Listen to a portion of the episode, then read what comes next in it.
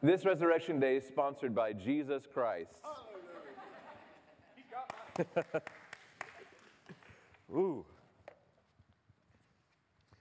You know, as uh, Justin read those early scriptures in our service, this day didn't start out historically with celebration, right?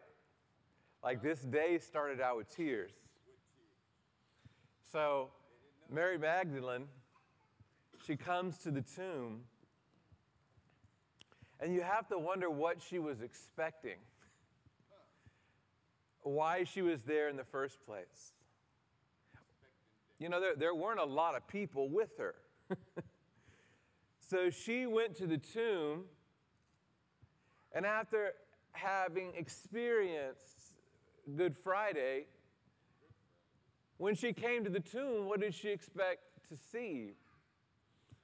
She expected uh, maybe to see Roman guards. She maybe expected to see a body that she could anoint and that she could bless. But she expected to see not a risen Savior. She expected to see a mutilated body. She expected to see the one that she loved, but the one who had failed in his mission. Probably why she was not accompanied by a great deal of other people because everyone else expected to see the same thing. And why go visit a crumpled body? A crumpled body that had given so much hope, so much peace, so much promise. But if that body be in the tomb, then all those dreams seem fleeting. All that hope seems like now a nightmare. And that's what she went to go see. Proud. I mean, we should be proud of her. She, she's a brave woman, right? She's willing to, to walk into this really dark place and to bless the one that she loved. But when she gets there and she's looking for disappointment, she finds an empty tomb. When she goes to find a failed leader, she looks around. She doesn't find a failed leader. When she goes to the tomb to find one who had been beaten and lost, she cannot find that man. When she goes to the tomb and she looks for a lifeless body, she cannot find it there in that tomb. When she goes to that tomb to find one who has lost the battle with death, she cannot find that person in the tomb. And when she does meet that person, she does not recognize him because she was not expecting to find him there. But what she finds is a risen Savior. She finds the Son of God in glory. She hadn't necessarily expected to find him there. Her loss and disappointment she went to find in that tomb, but that tomb was empty, for Jesus had risen from the dead. So today, as we come to this tomb, who do we come for? I'd like for us to look in Philippians chapter 3. And we'll begin in verse 8 as Paul is writing to his dear friends in Philippi. And he says, Indeed, I count everything as loss because of the surpassing worth of knowing Christ Jesus my Lord. For his sake, I suffered the loss of all things and count them as rubbish in order that I may gain Christ and be found in him, not having a righteousness of my own that comes from the law but that which comes through faith in Christ, the righteousness from God that depends on faith. that I may know him and the power of his resurrection, and may, may share his sufferings, becoming like him in his death, and that by any means possible I may attain to the resurrection of the dead. Paul says, Oh, all those things that I have built up for myself, all those things that I, I did to endear myself to God, to make myself right before God, they are nothing in comparison to knowing Jesus Christ. When, we, when, when, when Paul says here that I may know him and the power of his resurrection, when he says that I may know him, what he's saying is that Jesus is actually knowable. Now, that's pretty profound. That here we are 2,000 years away, but, but Paul is saying Jesus is someone that we can know. And I love, I love how there's kind of a difference in Spanish and, and not so much in English, but uh, like there are two words, saber and conocer. Saber is to know a fact about something. And so you can kind of saber somebody, but conocer is like how you know, like I, I know that person. Like we are connected. We know, we know each other as people. And so this is both ideas here. We know these facts about Jesus, but we also have this opportunity to know the risen Savior. Do you know him? We get to know him as a friend, as one who walks with us, as one who cares for us. And, and, what Paul is saying is, oh, every day, if I can come and just know him a little bit more just a little bit more. How rich my life will be as I will connect with the God of all creation. Do you know Him? Do you get to enjoy Him? You know, one of the things that we miss, is like one of the greatest failures of us as Christians is not just, not really even our moral failures, but the failure to take advantage of the fact that He is knowable. And he bids us to come and know him. Isn't that seem like one of the hardest things, though? Like to stop and spend time with him? It seems like we let everything else, you know, get in the way. But Jesus is knowable, and he says, Come and know me. So Paul is saying here, Oh, that I may know him. All the other works and things that I've done, they aren't worth anything. But if I were just to know him and know him more, this, this present active, this, this knowing is not just like that I, that I knew him, like I met him one time, but that I continue to know him. And so we continue to know him to a greater depth. And in fact, we will, dis- we will continue to discover and know Jesus for all of eternity. Like, we don't, like when we get to heaven, we don't go, oh, yeah, I know you.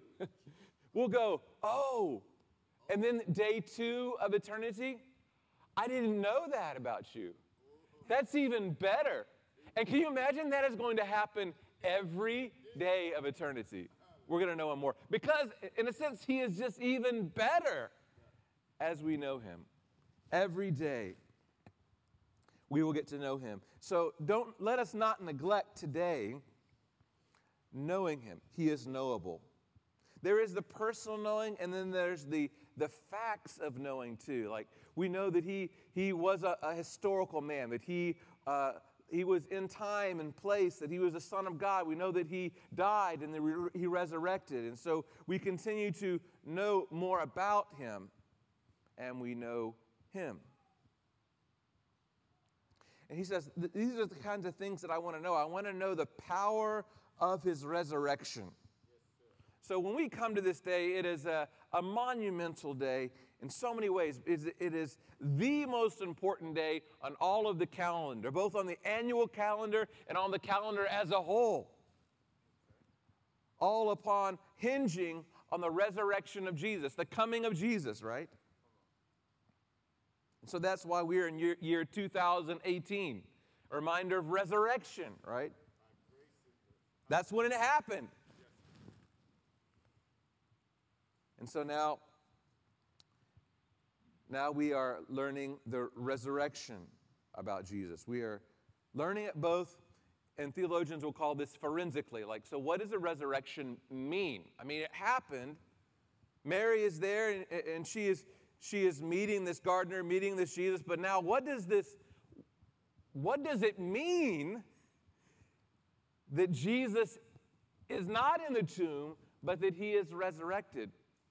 It means so many things. It means that we have we have the same opportunity, that we have this idea that we can, we can have life that we be, can become new, that we will have glorified bodies, just as Jesus has a glorified body in that moment. We too will have that glorified body. That, there, that Jesus has the power over life and death.